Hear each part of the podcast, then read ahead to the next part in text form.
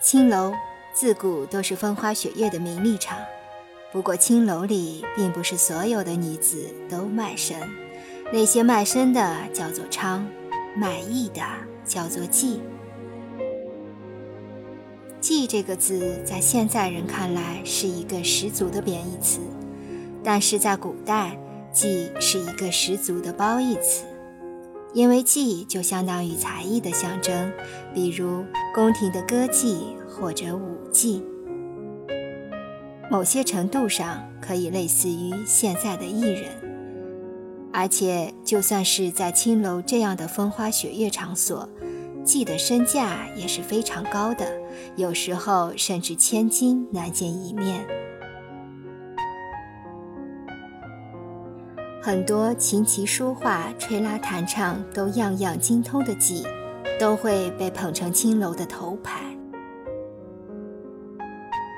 娼，在青楼中真正具有贬义身份的是那些娼。对于那些妓来说，妓是卖艺不卖身，而娼是卖身不卖艺。青楼中真正可怜的也是卖身不卖艺的娼，因为他们一般都是穷苦人家的孩子，有的很小就被卖到青楼，有的是战犯俘虏被送到青楼。如果是模样好看的，有可能被培养成妓，但是这条路很艰苦，很多人自己就放弃了。而那些模样一般的，都安排下去端茶倒水。有的直接就靠卖身挣钱了。一代绝技李师师，在所有的妓中，最出名的莫过于李师师。他是北宋末年汴京青楼著名的歌妓，才貌双全，当时的文人雅士、公子王孙都被他迷得颠三倒四。不仅是公子王孙。甚至连皇帝宋徽宗赵佶都拜倒在他的石榴裙下。宋徽宗赵佶是历史上有名的风流皇帝，当年见到李师师的时候，不禁感叹：“秋水为神，玉为骨，芙蓉如面，柳如眉。”从此无法自拔。为了和李师师相见，宋徽宗赵佶甚至修了一条地道。从皇宫直通到李师师所在的杏花楼，所以青楼中的女人不是全部都像我们想象的那么又俗又艳。李师师就被称为千古绝技。而且“青楼”这个词，最开始原本指的是那些豪华精致的建筑，《晋书·屈原传》：“南开朱门，北望青楼。”这里的青楼指的就是豪门贵族那些豪华精致的雅舍。直到有了娼的存在，加上男人的需求，青楼才逐渐变成了后来我们心中的样子，